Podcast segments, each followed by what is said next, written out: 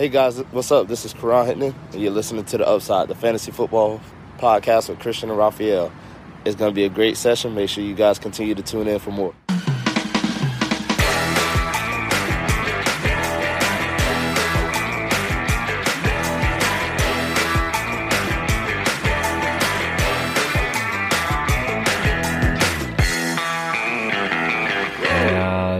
Herzlich willkommen, meine lieben Footballfreunde, bei Upside, dem Fantasy Football Podcast.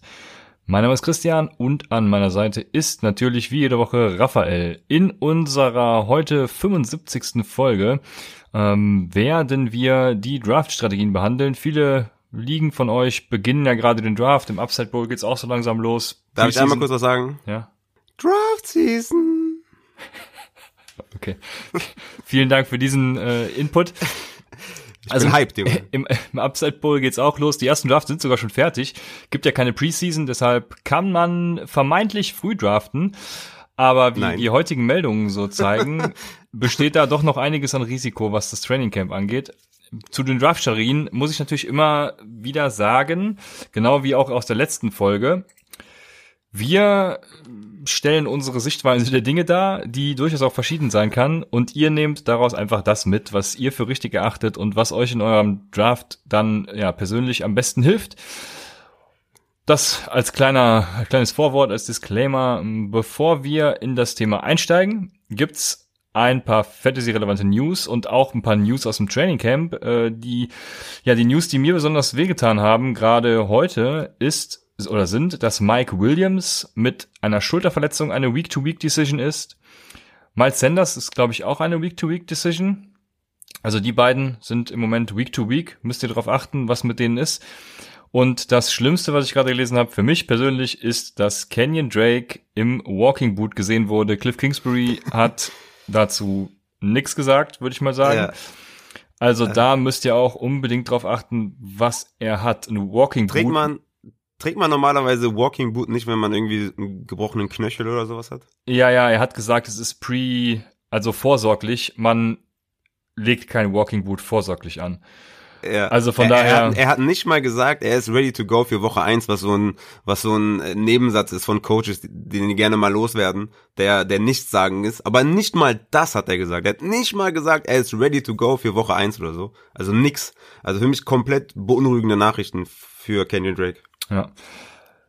Bevor wir jetzt spekulieren, was mit Chase Edmonds oder Ino Benjamin passiert, würde ich sagen, wir warten einfach ab und verschieben das dann eventuell auf nächste Woche.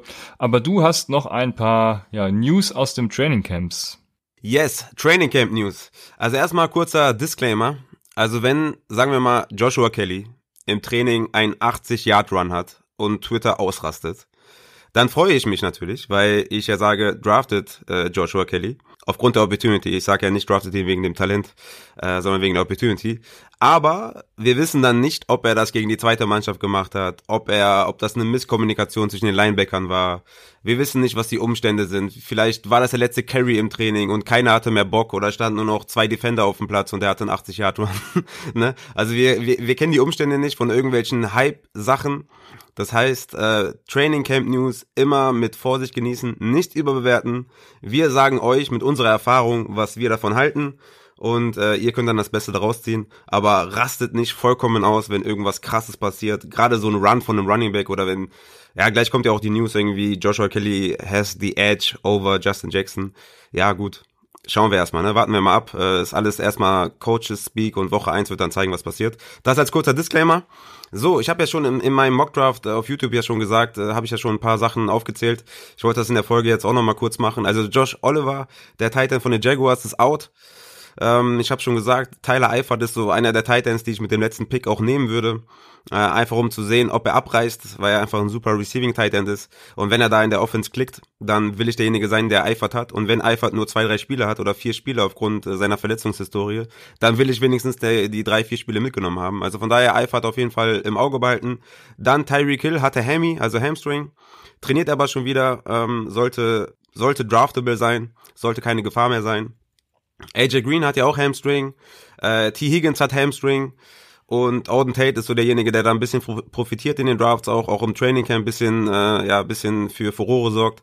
Ähm, kann man Auden Tate in den letzten Runden definitiv auch nehmen, wenn das bei Higgins und AJ Green mit dem Hamstring so bestehen bleibt. Nick Chubb hatte ja Concussion, ist mittlerweile cleared. Ronald Jones scheint der Main Guy zu sein. McCoy scheint für die Short Yardage zu sein und Vaughn ist bisschen hinten dran. Das waren so die Training Camp News aus Tampa Bay. Dann hatten Keel Harry Schwierigkeiten, sich äh, Separation zu verschaffen.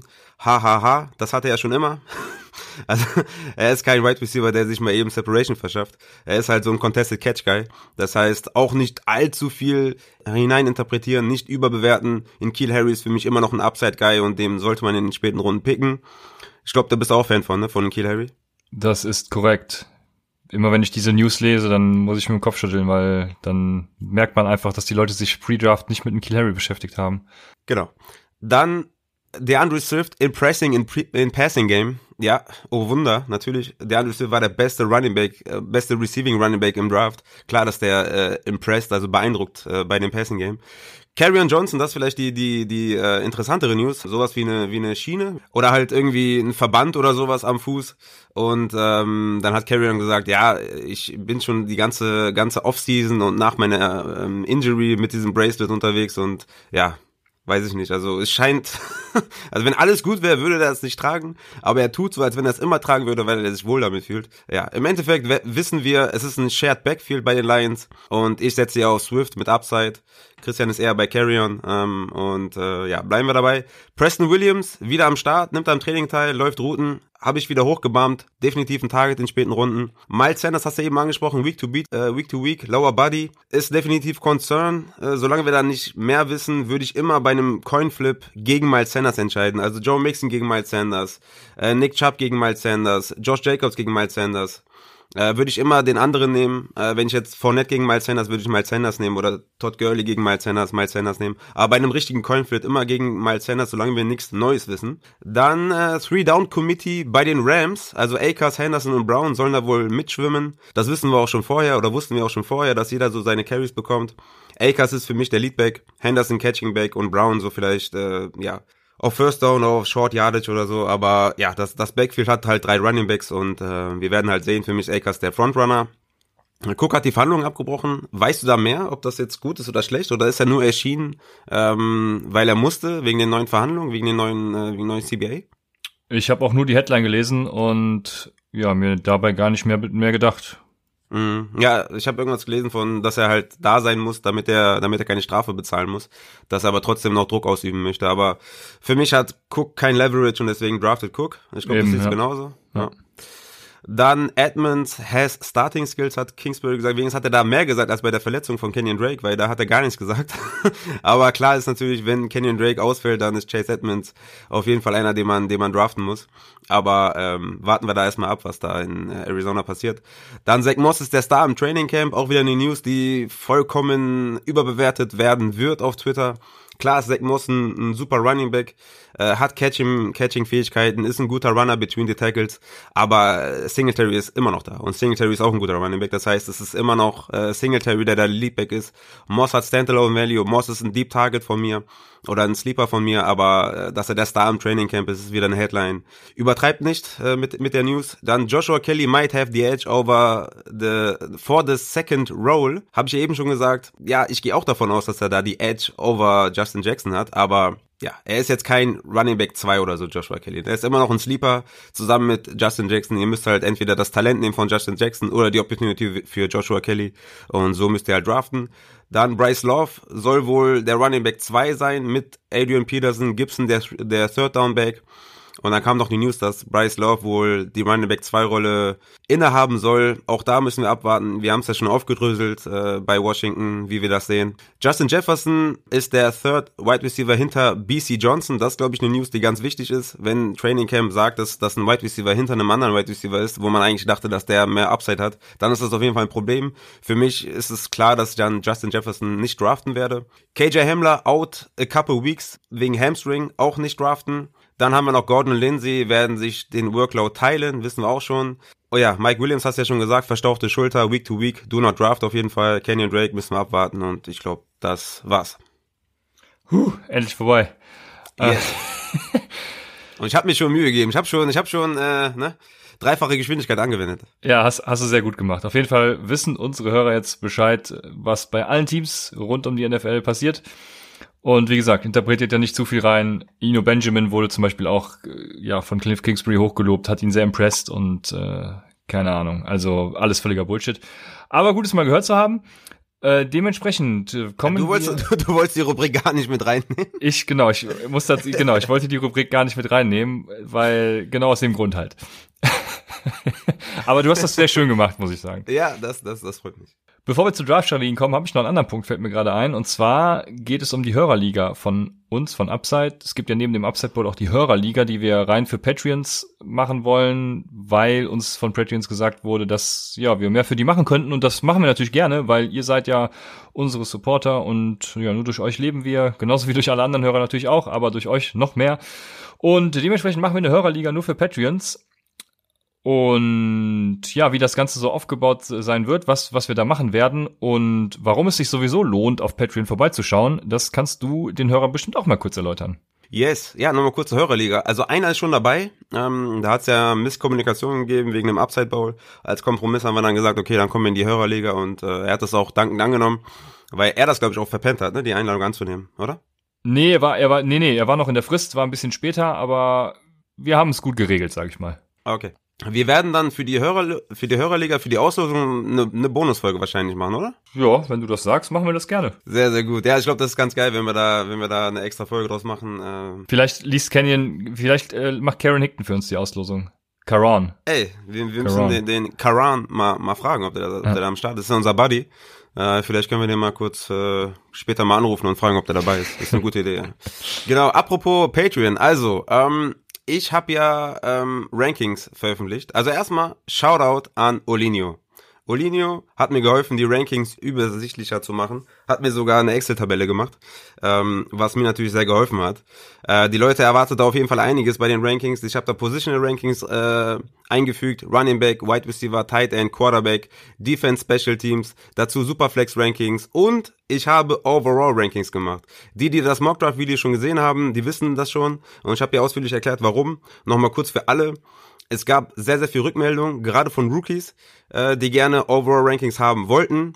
Ich habe viel mit den Leuten kommuniziert und mich dann dazu entschieden, Overall Rankings zu machen, mit der Prämisse, dass die Leute halt nicht stur danach draften. Ich habe aber eingesehen, dass es halt noch sehr, sehr viele Rookies da draußen gibt und sehr, sehr viele, die unsicher sind, wann die jemanden draften sollen. Und deswegen habe ich gesagt, oder einer, einer von denen vielen hat mir gesagt, mir hilft das, ungefähr den Value von einem Spieler ähm, ja, mir, mir vor Augen zu führen wenn ich ein Overall-Ranking habe. Wann soll ich einen Kelsey picken zum Beispiel? Dann sage ich natürlich immer, ja, kommt drauf an. Willst du früh einnehmen, dann nimm ihn halt in den ersten drei Runden. Willst du spät auf Tight End gehen, dann nimm ihn nicht. Und dann kam halt, ja, aber wann soll ich den nehmen ungefähr? Dann habe ich gesagt, ja, okay, dann mache ich ein Overall Ranking, dann weißt du ungefähr wo, aber äh, versteif dich nicht darauf. Und das war halt dann die Prämisse, die ich dann eingegangen bin. Ich habe das alles dann farblich auch markiert mit den Spielern, die Upside haben, die Floor haben, die Floor haben, die High Risk, High Reward sind. Und ich hoffe, dass wir da einen super, super Kompromiss gefunden haben. Und ähm, ja, bisher war das Feedback auf jeden Fall richtig krass und freut mich natürlich sehr, dass ihr, dass ihr das so cool findet und ähm, ja, ich glaube, damit haben wir auf jeden Fall einen Grundstein gelegt und bitte einfach nicht stur danach draften. Das ist das Einzige, was ich will. Und ansonsten viel Spaß mit den Rankings. Genau, ein anderer Grund, warum du Overall Rankings gemacht hast, ist, weil ich dich dazu gedrängt habe, da wir ja noch ein Draft-Tool und Trade-Calculator bereitstellen wollen. Ich muss mal schauen, ob das diese Woche etwas wird. Ich will es auf jeden Fall noch Anfang September zur Verfügung stellen, damit in, am letzten Draft-Wochenende tatsächlich auch alle damit arbeiten können. Aber wenn nicht, ist da auf jeden Fall auch ein Trade Calculator drin. Der wird euch dann helfen. Da hängen unsere Rankings hinter. Da wisst ihr, was dann eben Sache ist. Unser Ranking und der ECR. Das heißt, ihr könnt immer so ein bisschen auswählen. Aber wie gesagt, das kommt noch. Äh, gilt das für Redraft oder für Dynasty? Für ja, wenn du ein Redraft-Ranking gemacht hast, gilt das für Redraft. Du müsstest okay. dann natürlich jede Woche dein Ranking aktualisieren, aber es gilt jetzt erstmal, ja es ist erstmal ein Draft-Tool. Es gibt ja sowieso jede Woche von mir Rankings. Ja, siehst du, also dann, dann ist das doch alles easy. Dann ist es ein Weekly Redraft-Tool. Ist doch super nice. geil. Oh shit. Wir haben unseren eigenen Trade Calculator, weil wir so geil sind. Let's go. Genau, let's go mit den Draft-Strategien.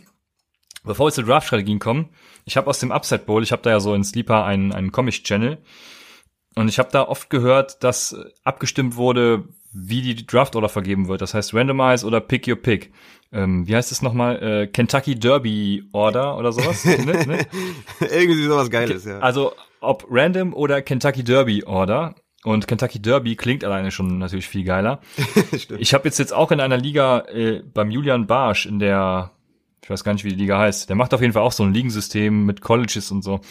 Und da habe ich auch vorgeschlagen, lasst uns doch anstatt Randomize äh, Pick äh, nicht wir randomisen dann nicht, sondern machen es ein bisschen anders, egal. Aber lass uns doch Pick Your Pick machen, statt dem besten eben Pick oder dem schlechtesten eben Pick 1 zu geben. Und da wurde dagegen gewotet. Und beim Upset Bowl haben mir das eben auch Leute erzählt. Und das, das, das, das kann ich halt einfach nicht nachvollziehen. Ich, also fällt dir ein Grund ein, warum man gegen Pick Your Pick sein sollte? Boah, also ich muss dir, ich muss dir was sagen, was dich jetzt umhauen wird, aber ich bin da emotionslos. Okay. Was eigentlich nie der Fall ist, aber mir ist es egal, ob ich, äh, ob ich meinen Pick frei wählen darf, also oder ob ich, ob das randomized komplett ist, mir ist eigentlich egal. Also wenn ich jetzt natürlich in den ersten vier bei Pick or Pick bin, ist es ein Traum, dann, dann nehme ich halt die vier oder die drei, je nachdem, äh, was für eine Liga-Einstellung das ist. Aber an sich ist mir das eigentlich egal. Das Einzige, was halt gegen Pick or Pick spricht, ist, dass die, die halt zwischen 6 und 12 picken halt nur zwischen 6 und 12 die Option haben zu wählen und der und die letzten drei halt irgendwie was, fast gar keine Option mehr haben. Aber an sich bei Randomize hat halt keiner die Option. Die Frage ist halt, was ist fairer für alle? Ist fairer für alle Pick your Pick oder ist fairer für alle äh, Randomize? Und ja, wie gesagt, ich bin da emotionslos, macht wie es wollt, mir ist es egal. Ja, ich glaube, fairer für alle ist auf jeden Fall Pick your Pick zu machen, weil derjenige, der die Position 12 hat, hat im Endeffekt einen besseren Pick als derjenige, der dann äh, die Option 6 hat, was auch jetzt also er ist ja der vermeintlich schlechteste, nee, der vermeintlich beste. Wie, wie soll ich das jetzt sagen? Also ihr wisst, was ich meine, ne? Äh, man ich geht immer davon, verstanden. Ja, ja, eben. Man geht immer davon aus, deswegen versuche ich es mal kurz zu Man geht immer davon aus, Pick 12 ist der, der, der, der beschissenste Pick, aber das ist halt gar nicht so. Ne? Das ist vollkommener Bullshit.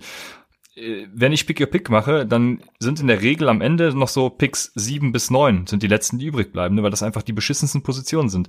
12 äh, ist sogar, da komme ich gleich noch zu, aber erstmal dazu, äh, warum ich das nicht verstehen kann. Also es ist doch alleine, wenn wir Randomize machen, dann hat ja jeder einen Spot und jeder findet seinen Spot irgendwie scheiße. Und also größtenteils. Und wenn wir Pick Your Pick machen, dann gibt es ja verschiedene Präferenzen. Ne? Menschen kommen zusammen, der General Manager hat nochmal eine eigene Entscheidung, die er treffen muss, mit dem er sein Team besser oder schlechter machen kann. Das heißt, wenn ich zum Beispiel, jetzt kommen jetzt wieder Rankings nach Tiers, wenn ich zum Beispiel vier Running Backs in meinem Tier 1 habe, nehmen wir mal an, es sind dieses Jahr CMC, äh, Ezekiel Elliott, Saquon Barkley, Alvin Kamara, dann will ich nicht den Pick 1 haben, weil ich ja dann viel später wieder dran bin. Das wäre für mich komplette Scheiße. Dann nehme ich einfach Pick 4, weil ich dann Alvin Kamara auf jeden Fall noch kriege, wenn nicht sogar wen anders, und einfach früher wieder dran bin. Und eventuell sieht ein anderer das völlig anders und will auf jeden Fall den Pick 1 haben. Das heißt, so profitieren meines Erachtens alle von diesem Pick Your Pick-Verfahren. Ähm, es ist, also größtenteils profitieren die Leute mehr als nur beim Randomisen. Und wie gesagt, es ist einfach wieder eine eigene Entscheidung, die der General Manager trifft, trifft. Und je mehr Entscheidungen einer treffen muss und kann, desto besser macht es meines Erachtens das Spiel. Und jetzt ist natürlich auch eine Frage, die ich dir vor den Draft-Strategien stellen muss. Welchen Pick hättest du, habe ich dich das schon mal gefragt, im Redraft dieses Jahr am liebsten? Ja, ich weiß nicht, ob du mich gefragt hast oder in den anderen Podcasts, wo ich war. Äh, auf jeden Fall habe ich die Frage schon öfter gehört. Ähm, ich sage immer zwischen, also entweder drei oder vier. Ich kann mich dann nicht immer so entscheiden. Also, ja, ich würde wahrscheinlich doch die vier nehmen, immer noch. Immer noch die vier. Und ähm, ja, die vier reicht mir eigentlich. Also drei, ich meine, mit drei kriegst du Elliot in den meisten Fällen. Na, ich, äh, ja, ihr merkt schon, ich tue mich ein bisschen schwer. Okay, ich entscheide mich jetzt und ich sage, ich will die drei, weil ich sehe dann Elliott noch, noch mal krasser als die anderen Running Backs, die auf vier, fünf, sechs, sieben sind. Okay. Ich empfehle nämlich allen immer die vier. Das liegt natürlich auch daran, dass ich Alvin Kamara geil finde und du nicht. Da haben wir schon unsere mhm, Differenz. Ja. Ansonsten würde ich natürlich auch die drei empfehlen. Da hört eben mein erstes Running Back Tier auf. Aber bevor ich, nee, nachdem ich allen Leuten die vier empfohlen habe, hat äh, The Athletic eine richtig gute Analyse gemacht und die Values von Picks seit 2014 bis 2019 eben analysiert. Das sind 14, 15, 16, 17, 18, 19, sechs Jahre. Dabei kam raus, dass der Third Pick der einzige war, der im letzten Jahr übrigens das Vorjahr übertreffen konnte, was äh, Points per Game angeht, eben aus der ersten Runde. Und das liegt vermutlich, würde ich mal sagen, an Christian McCaffrey, der letztes Jahr ADP-wise Running Back 3 war. Und der zwölfte Pick war danach dann tatsächlich der stabilste. Das heißt, der zwölfte Pick gibt dir ja einen soliden Floor für die erste Runde und du bist halt sofort wieder dran. Ähm, das kann, kann natürlich daran liegen, dass da eigentlich immer Wide Receiver gehen. Das hat die Athletic auch alles genauso, genauso analysiert und genauso gesagt, weil am Ende in Runde eins gehen oftmals dann eben auch die Wide Receiver. Ne? Das heißt, dieses Jahr habt ihr eben diesen exklusiven Vorteil, dass ihr da den größten Floor-Spieler holt. Wahrscheinlich nicht, weil außer Michael Thomas oftmals nur Running Backs in der ersten Runde gehen. Warum ich das natürlich anders machen würde, erzähle ich später noch, aber also ich habe ich hab hier so ein Foto von Yahoo's, Yahoo Fantasy äh, und da steht League Winners by Draft Position. Ähm, erster knapp, also fast 12 Prozent, zweiter knapp 10, dritter knapp 15, vierter knapp 14 und ähm, 11 und 12 ist gar nicht abgebildet, ehrlich gesagt. Aber bis dahin sind irgendwie so bei zwischen, zwischen 8 und 9 Prozent. Also die ersten vier scheinen wohl laut Yahoo äh, zumindest äh, doch die wertvollsten zu sein. Ja, und wie, jetzt ist die Frage natürlich, wie bewertet Yahoo, was hast du gesagt? Äh, League Winning Scheiß irgendwas? Genau, League Winners by Draft Position. Ja, und ich weiß ne? es nicht. Dementsprechend Weil Yahoo, keine Ahnung, wie die das berechnen, einfach dumm. The Athletic hat das super geil dargestellt. ähm, okay, alles klar. Ja, ist doch, ist doch wahr. Also diese ganzen Statistiken, die, äh, hey, hier, äh, ach nee, sowas geht mir auf den Sack. Also The Athletic hat das gut gemacht. Die haben äh, die Points per Game eben dargestellt. Da war zum Beispiel der der zwölfte Pick hat immer so um die um die 18 18 Punkte rum. Der äh, ist damit auch tatsächlich einer der schlechteren. Nur der elfte ist schlechter, wenn ich das richtig sehe. Nee, der zehnte auch. Ähm, aber es geht eben um die um die Konstanz, um die Stabilität des Picks auch, ne? Und da schwanken eben die anderen viel höher als eben dieser zwölfte Pick. Und das liegt eben an, also meines Erachtens wahrscheinlich daran, dass eben dort Wide Receiver genommen werden. Worauf, wo war ich jetzt stehen geblieben? Aber Stabilität ist ja nicht gleich League Winning, ne? Das sind zwei verschiedene Statistiken. Ja, aber das heißt, es ist im Endeffekt scheißegal, welchen Pick du nimmst. Die, die schwanken so stark. Du kannst dieses Jahr mit dem ersten Glück haben, du kannst aber auch mit dem dritten Glück haben, du kannst aber auch mit dem zweiten Glück haben. Also, das bringt dir ja nichts. Ja. Und bei dem Zwölfer kannst erkennen, welcher Pick stabil ist und demnach kannst du genau diesen Pick wählen, weil die anderen eben nicht stabil sind, was da zur Folge hat, dass eben teilweise mit einer 20-prozentigen Unterschied die Leute ins Ziel laufen. Das heißt, beim, bei der 12 weißt du, was du kriegst und bei den anderen eben nicht. Da kannst du Pech haben, kannst du Glück haben, wie auch immer. Aber meine ich doch. Also das heißt dann, also das ist doch nicht gleich, gleichgesellt mit League-Winning. Also konstant ist ja nicht gleich League-Winning. Das meine ich doch. Das sind zwei, zwei verschiedene ähm, Statistiken, die ausgewertet wurden, oder? Ja, ja, das einmal stimmt. welcher ja. Pick am, am stabilsten ist und einmal welcher Pick, der die Liga gewinnt. Das sind ja zwei verschiedene Sachen. Das ist korrekt. Ja. Ja. Und dadurch, dass es jeden, jedes Jahr ein anderer Pick sein kann, bei Yahoo ist es halt äh, meines Erachtens, äh, guckt bei The Athletic rein, dann äh, läuft's für euch. Wo war ich stehen geblieben? Ich würde genau die 12 allein auch deshalb wählen, weil ich dort sehr flexibel bin. Ne? Ich habe da zwei Picks hintereinander, dann fallen entweder Mixon und Drake zu mir, wobei Drake ja natürlich jetzt auch wieder in der Schwebe ist. Ja, oder ich nehme Julio Jones dann, der seit 2014 immer mindestens Top 8 Wide Receiver war. Ne? Ich weiß auch nicht, was die Leute für ein scheiß Problem mit Julio Jones haben. Der geht irgendwie teilweise 2.7 oder so. Da frage ich mich, was läuft bei euch schief? Und ja, also wenn ich vorne picke, wie gesagt, wir kommen ja gleich zu den, zu den äh, Strategien, ähm, deshalb brauche ich es gar nicht weiter so ausführen. Mhm. Dann würde ich erstmal sagen, was du generell, oder dich fragen, was du generell für Tipps für die Leute hast. Zum einen natürlich äh, das, was, also wir haben letzte Folge ja eine halbe Stunde darüber geredet, wie man draften soll. Ich kann euch wirklich nur sagen, draftet nicht stur nach Rankings. Ja, bitte tut es nicht. Egal welche Rankings ihr nehmt, draftet, äh, draftet nicht stur danach. Egal, äh, ne, ich habe es ja oft gesagt, wenn in der achten Runde ein Rux eigentlich hinter einem, weiß ich nicht, Shepard ist oder so, dann nehmt Rux, wenn der zu eurem Kader passt, oder nehmt Shepard, wenn der zu eurem Kader passt. Wenn ihr mehr Floor braucht, nehmt, nehmt Shepard, wenn ihr mehr Upside braucht, dann nehmt Rux. So, bitte draftet einfach nicht stur nach Rankings. Ähm, eigentlich können wir auch eine eigene Folge mal machen zu Draft-Tipps. Äh, da fallen mir noch, noch etliche ein. Vielleicht nochmal kurz, ähm, achtet auf jeden Fall nicht auf Bye-Weeks. Upside over Value in späten Runden. Ähm, damit meine ich, ich nehme lieber einen Upside-Spieler als einen Marlon Mack oder so. Aber darauf kommen wir, glaube ich, auch später noch zu sprechen. Äh, know Your League Settings ist natürlich immer wichtig. Ne? Also ich meine, der Upside Bowl ist das beste Beweis, äh, ist der beste Beweis. Ich meine, wie draften die Leute da, ne? Äh, die, die, die nehmen die Tight Ends überhaupt nicht. Dabei sind Tight Ends total aufgewertet und Kelsey und Kittel sollten First Rounder sein und Quarterbacks sind total aufgewertet. Also know your League Settings. Im Upside Bowl ähm, beachten das auf jeden Fall nicht, nicht alle. Oh, jetzt hast du hier natürlich, einige sind noch im Draft. Du darfst ja natürlich jetzt nicht, äh, ne, wie soll ich sagen? Also du darfst da jetzt nicht den Draft beeinflussen. Das ist sehr gefährlich, sage ich dir. Aber äh, mein, ja, mein größter Tipp ist, macht Auction Drafts, weil es einfach ein viel geileres Erlebnis, sage ich mal, ist. Du kannst deine Spieler, die du kriegst, ähm, also deine Spieler, die du willst, die kriegst du halt auch für das, was du festsetzt. Ne? Du hast ein bestimmtes Limit an, was du, was du setzen willst und dann, dann drüber geht's nicht und ja, dann ist halt Pech. Aber du ähm, kriegst einfach die Spieler, die du haben willst, was beim Snake Draft eben nicht so ist. Da musst du immer hoffen, oh, fällt der zu mir oder fällt der nicht zu mir. Das wollte ich nur noch mal kurz einstreuen.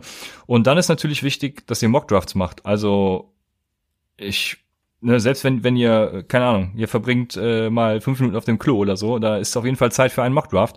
Und je mehr Mockdrafts ihr macht, desto besser wisst ihr auch, welche Spieler wo fallen, welche Spieler wo landen. Am besten mit dem Draft Wizard von Fantasy Pros, glaube ich. Oder ja. würdest du es in Sleeper oder so machen? Nee, nee, also äh, Fantasy Pros auf jeden Fall. Äh, bei Superflex gibt's meiner Meinung nach kein geeignetes Draft-Tool oder Mock-Draft-Tool. Die sind alle ein bisschen komisch. Fantasy Pros bewertet das auch dann nicht hoch, wenn, wenn du Superflex machst. Aber ähm, wenn du One QB, auf jeden Fall Fantasy Pros über Sleeper. Yep, sehr gut.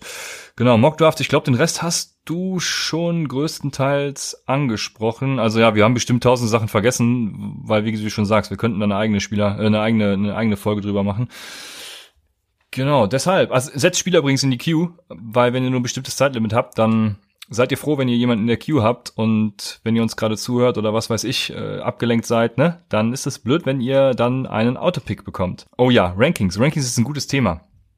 Weil ich erlebe es immer so häufig und mir passiert es auch selber, wenn ich irgendwelche Rankings mache, dass ich mich so ein bisschen daran orientiere, was was so eben andere Leute sagen und was was ja letztes Jahr passiert ist. Das heißt, worauf ich hinaus will, wenn ihr Rankings macht, dann habt auch einfach mal Eier, ne? Also dann muss halt auch einfach mal Kenny Golladay auf die 3 gehen oder ein Ronald Jones, keine Ahnung, auf die äh, 13, wenn ich sage, der ist ein Borderline Running Back 1 und 2, wenn ich das glaube, dann ist das so, dann dürft ihr keine Scheu davor haben, eben das auch mal so zu machen. Und da erwische ich immer viele bei und mich selber auch, dass äh, ja, die das einfach nicht machen und das ist sehr, ja, sehr fatal dann später, weil dann ärgert ihr euch nur. Und Rankings bilden ja immer so gewissermaßen die letzte Saison ab, was ja auch nicht schlimm ist, ne? Aber ähm, es ist immer so gewisser Recency Bias drin und man muss einfach in die Zukunft antizipieren und das ist einfach ein wichtig, ganz wichtiges Ding. Kommen wir dann einfach zu den Draft-Strategien und ich würde die, ja, meine Strategien, je nachdem, wo ich picke, so ein bisschen anders anwenden. Ich habe eher die vorderen Picks, eins bis vier, da würde ich was anderes machen als bei fünf bis acht und wiederum was anderes am Turn äh, von Runde eins zu zwei, eben neun bis zwölf, sage ich mal. Von daher würde ich das so ein bisschen einteilen. Wie, wie würdest du an den Draft herangehen dieses Jahr, Raphael? Ähm, ja, ich, ich glaube, ich glaube, man, man kann gut den Mockdraft, ähm, den ich gemacht habe, so als äh, ja als Quelle nehmen, wie so, wie so ein Board fallen kann. Das war ja ein Mockdraft mit der Community, mit äh, mit den Patreons, ähm, die natürlich äh, addicted sind und und Fantasy Heads sind. Ich glaube, den den Draft kann man gut als äh, Vorlage nehmen. Wenn wir uns den den Mock mal anschauen, ich meine, ich habe an 2.3 Julio Jones gepickt, ne? an 2.3. Ich meine, das ist, das ist pures Value, ne? Ich, du kannst ja bestätigen, du findest Julio Jones ja auch geil, ich finde ihn auch geil. Mhm. Aber ich muss sagen, rückblickend fühlt sich das falsch an. Wenn du einen Aaron Jones dadurch verpasst, wo ich sehr, sehr viel Upside sehe und den ich gerne als mein Running Back 2 hätte. Wenn du einen Chris Carson verpasst, der natürlich ein bisschen Risk mitbringt, aber meiner Meinung nach absolut hohen Floor hat und äh, wenn er fit ist in der Offense einfach komplett ausrasten wird. Ne? Ich bin mir sicher in anderen Drafts sind noch Spieler wie, okay, Drake ist natürlich, ja, Drake ist mir jetzt eingefallen, aber Drake ist ein schlechtes Beispiel, weil wir nicht wissen, was passiert. Aber ich denke, in anderen Drafts ist ein Eckler noch da, vielleicht noch ein Mixon da, vielleicht noch ein Josh Jacobs da. Dann wird Julio durch den Drop-Off der Running Backs, ne, meiner Meinung nach gefühlt zu einem falschen Pick an 2.3, obwohl es Value ist. Weil, wie ich schon vor Wochen und Monaten äh, versuche, äh, zu predigen. Ne? Ich, ich sag's ja schon sehr lange, weil ich schon sehr, sehr früh mit der, mit der Evaluation angefangen habe. Die Wide Receiver Range von 12 bis 25 ist Wahnsinn dieses Jahr. Ich will davon jeden haben. Äh, ne? Ich will jeden davon haben. Ich meine, in Runde 3, 4, 5, und das ist jetzt keine, das ist jetzt keine, äh, keine Ranking-Reihenfolge von mir, ne? Aber in der dritten Runde, Adam Thielen, Juju Smith-Schuster, Odell Beckham, Golladay, Evans, Vierte Runde, AJ Brown, DJ Moore, Chark, Woods, Cup. Fünfte Runde, Keenan Allen, Dix, Metcalf, Lockett, McLaurin, Sutton, Parker. Alle noch da. Ne? Alle noch da. Also mein Rat, geht auf Running Back in den ersten zwei Runden. Klar, Michael Thomas an 1.7, 1.8, 1.9 ist Value, gar keine Frage. Ich sage nicht, lasst die Top Wide Receiver wie Thomas, Julio oder Jones komplett an euch vorbeigehen, vor allem im PPR zum Beispiel, aber achtet auf den Running Back Drop-Off. Ne? Der ist so schnell da und wenn ihr den verpasst, habt ihr ein Problem in den, also meiner Meinung nach ein Problem in den dritten, vierten, fünften, sechsten Runden. Ihr könnt euch retten, indem ihr Akers in der fünften, sechsten bekommt oder ein Rojo, wahrscheinlich Christians äh, Vorschlag, wenn ihr den da bekommt, wo ich dann, wo ich zum Beispiel jetzt nicht so äh, confident wäre. Aber meiner Meinung nach verpasst ihr einfach zu krassen äh, Drop-off bei Running Back, dass sich ein Julio an 2.3 oder Backend Runde 1 falsch anfühlt. Wo soll man jetzt da die Prämisse finden? Soll ich jetzt sagen, ja, bei 2.6 ist Julio No-Brainer, an, an 2.3 nicht mehr? Das kommt halt auf das Board an. Ne? Wenn, wenn jetzt nur noch äh, Running Backs übrig sind, äh, wie ein wie ein Gurley, der, der für mich zum Beispiel zu viel Risk wäre dann an 2.6. Äh, wenn da Julio noch wäre, dann würde ich lieber einen Julio nehmen. Aber äh, probiert es aus. Guckt, guckt, wie sich das anfühlt, wenn ihr einen Wide Receiver früh nehmt und wie euer, wie euer ganzes Team dann aussieht. Es gibt sicherlich Running Backs, wo ich sage, okay, nimm lieber den Wide Receiver. Aber an sich ist meine, ist mein Vorschlag an euch, nehmt in den ersten zwei Runden Running Backs. Ja, die meisten Leute machen, hören ja auch auf dich und machen Running Back Heavy, habe ich im Upside Bowl zum Beispiel so gesehen. Das ist äh, statistisch gesehen zumindest äh, sehr fragwürdig, würde ich sagen. Ich habe übrigens auch herausgefunden, warum Running Backs dieses Jahr so gehypt sind. Und da kommt wieder der Recency Bias ins Spiel, weil ich weiß noch, dass ich letztes Jahr bei der Draft-Folge gesagt habe und habe es nochmal rausgekramt. 2018 hm, war das ja dann, weil es auf die Vorbereitung zur letzten Saison war. Da wurden 24 Running Backs in den Top 48 gezogen, also in den ersten vier Runden. Davon waren allerdings nur 11 Running Backs in den Top 25 ihrer Position. Davon wiederum nur acht Running Backs aus der ersten Runde. Ähm, oder beziehungsweise davon waren acht in der ersten Runde. Das heißt, äh, wenn der Value da ist, dann eben bei den Top Running Backs der ersten Runde auch. Und 2019 hat sich das Ganze so krass, äh, ja, es war so ein Ausreißer ja für Running Backs. Da wurden nämlich 23 Running Backs in den Top 48 genommen.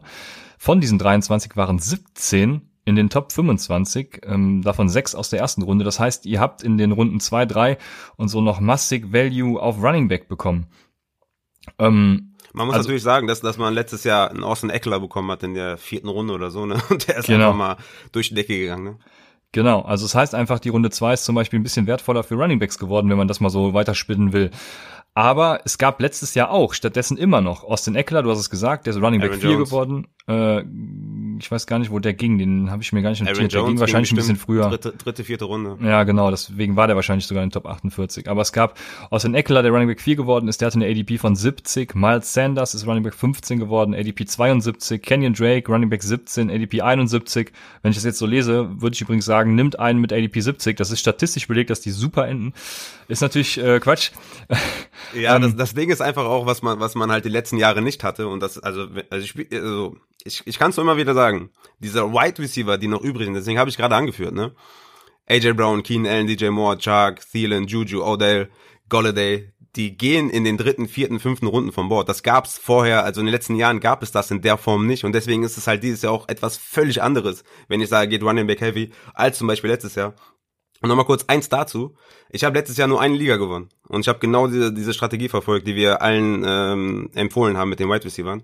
Davor die Jahre habe ich immer mindestens drei Ligen gewonnen oder so, weil ich immer Running Back Heavy gegangen bin. Also meiner, meiner Erfahrung nach ähm, kriegst du diesen Value nicht mehr gut aufgefangen. Und dieses Jahr ist es nochmal extremer, weil es so viele gute Wide Receiver gibt. Es, wie gesagt, von 12 bis 25 will ich jeden Wide Receiver haben. Mir ist egal, wer davon fällt, ich nehme jeden davon.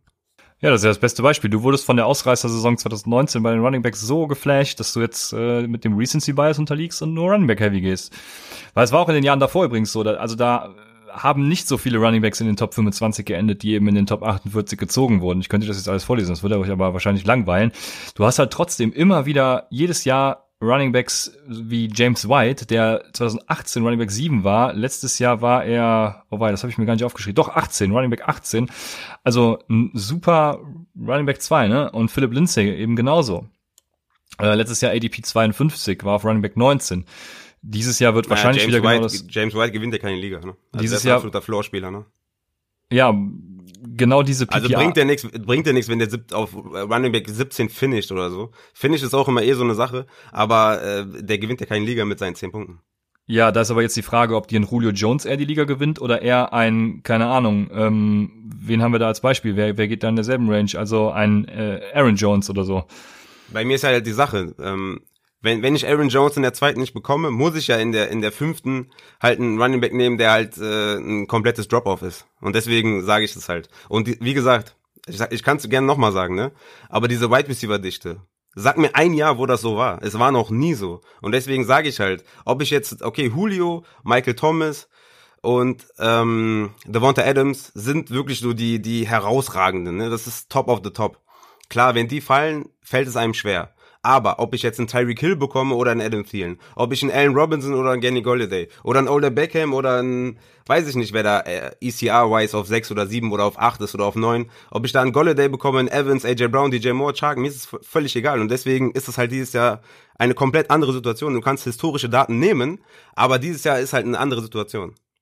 Ja, das sehe ich halt vor allem in den ersten beiden Runden komplett anders, weil die Top 5 Wide Receiver, die machen halt einfach mehr Punkte als der äh, 10, Running Back 10 bis 15 oder sowas. Also, ähm, und die sind halt auch einfach stabiler in dem, was sie tun. So ein Julio Jones, ich hatte es eben gesagt, der ist von 2014 an immer mindestens Top 8 Wide Receiver gew gewesen. Das wird er halt auch 2020 wieder sein, wenn er sich nicht verletzt. Also, von daher würde ich so einen auf jeden Fall äh, irgendwie am Turn zu Runde zwei dann nehmen, wenn ich in Runde eins meinen, keine Ahnung, wenn Joe Mixon zu mir fällt, dann nehme ich halt gerne Joe Mixon. Wenn nicht, scheue ich mich halt auch nicht, äh, Julio Jones dann an 1.11 oder, äh, keine Ahnung, 1.12 zu nehmen, ne?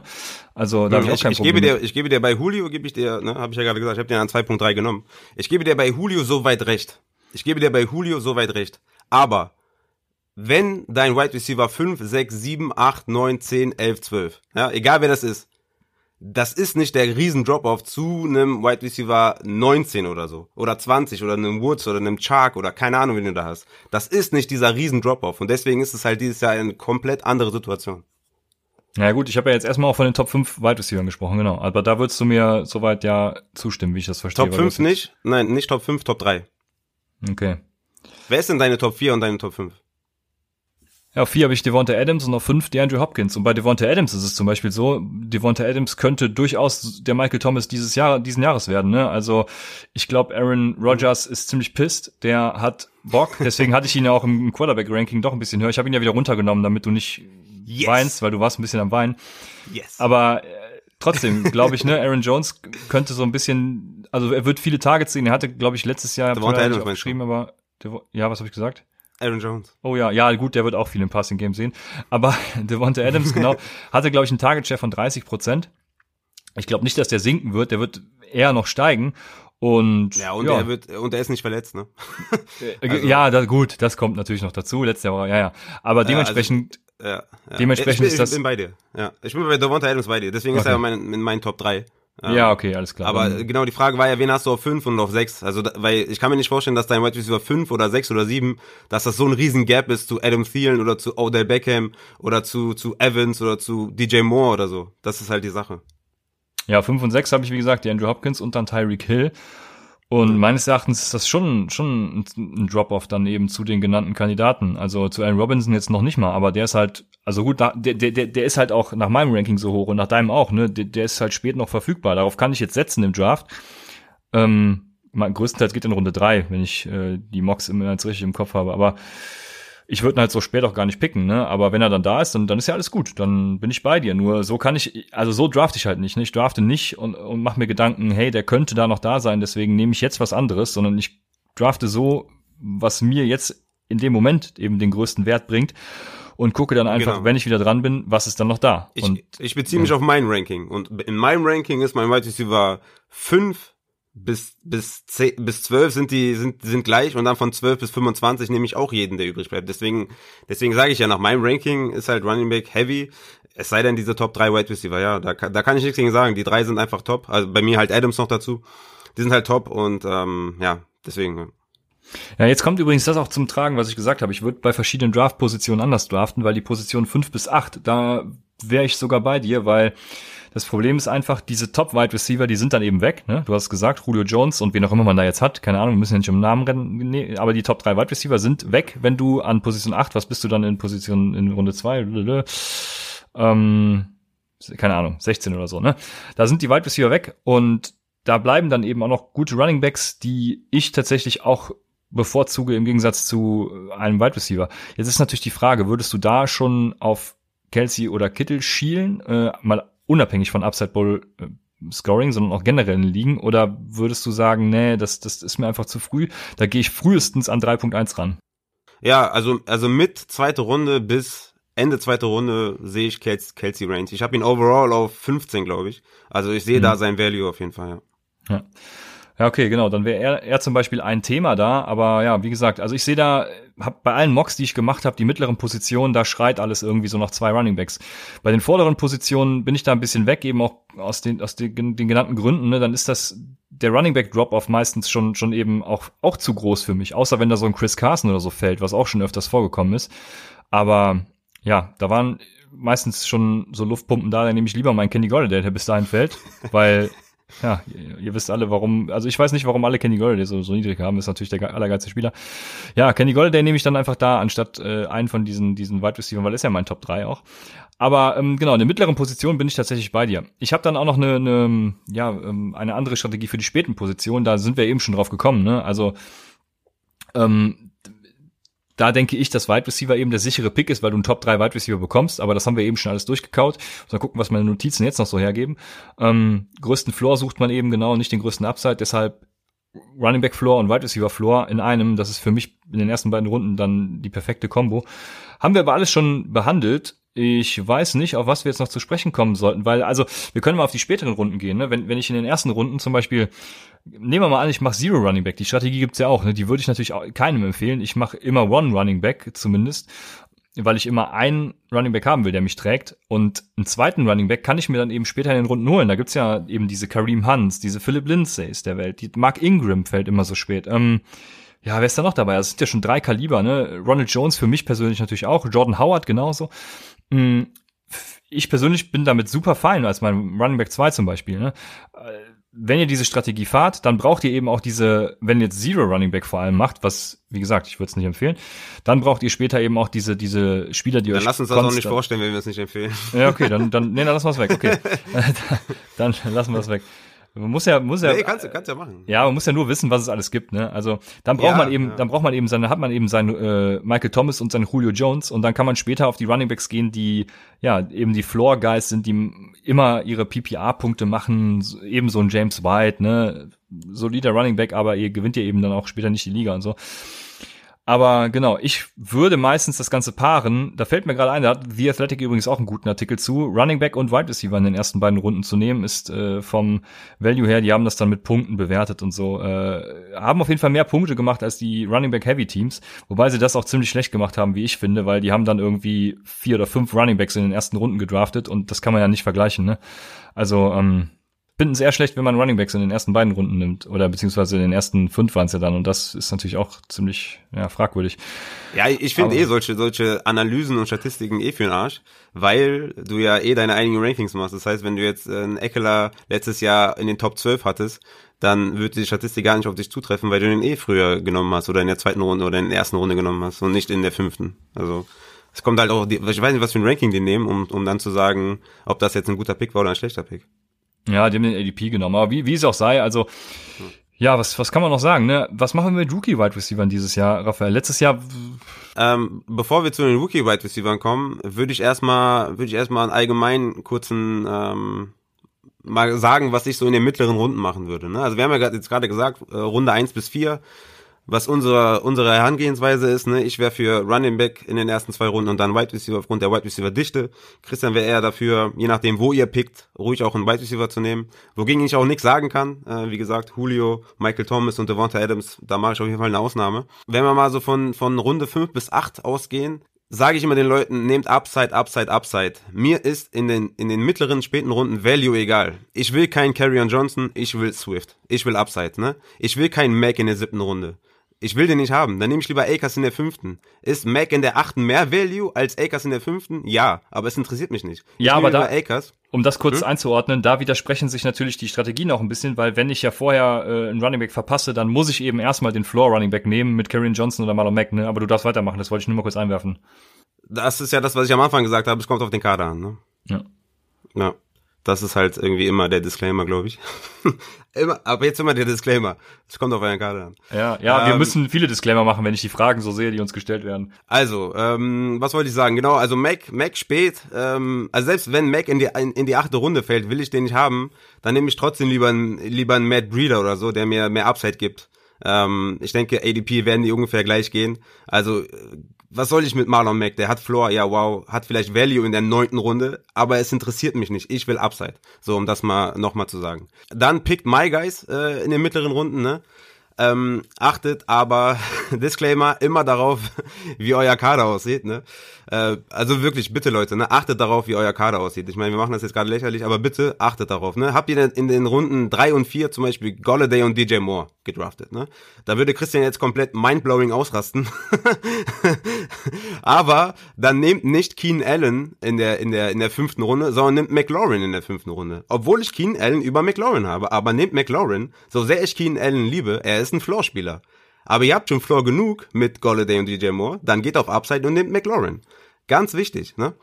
Dann würde ich vielleicht noch sagen, ähm, so Runde 9 bis 12, ähm, nehmt halt, nehmt da Sleeper, nehmt da die Quarterbacks, nehmt da die Tight Ends, ähm, nehmt zum Beispiel einen Keel Harry, nehmt einen Bryce Love oder Antonio Gibson, nehmt einen Damian Harris, der einen Shot hat äh, aufgrund von Sony Michels äh, Verletzung. Gut, der trainiert jetzt wieder mit, aber trotzdem, oder wurde gesagt, er ist äh, für Week One ist er ready, aber trotzdem, Damian Harris ist ein Sleeper, ganz klar. Nehmt einen Jalen Rager, einen Campbell, ähm, etc. pp. Nehmt das Sleeper, guckt bei Quarterbacks, äh, dass ihr die nicht zu früh nehmt. Ähm, ein Stafford, ein Newton, Brady, Big Ben werden spät noch da sein, 100%. Aber auch da, ne, was ich auch immer sage, schaut euch eure Mitspieler an. Wer schon einen Quarterback hat oder ein Tight End, sagen wir mal, ihr pickt, ihr pickt an neun und danach haben schon alle, äh, also in, in, in Pick 9 in der jeweiligen Runde, und danach haben schon, äh, haben schon alle einen Quarterback und einen Tight End, dann müsst ihr nicht unbedingt da einen Quarterback oder einen Tight End nehmen, sondern ihr könnt einfach einen Running Back und einen Wide Receiver nehmen und dann auf dem Rückweg einen Quarterback oder einen Tight End, ne? Also guckt euch auf jeden Fall auch eure Mitspieler an und guckt, wie die gedraftet haben.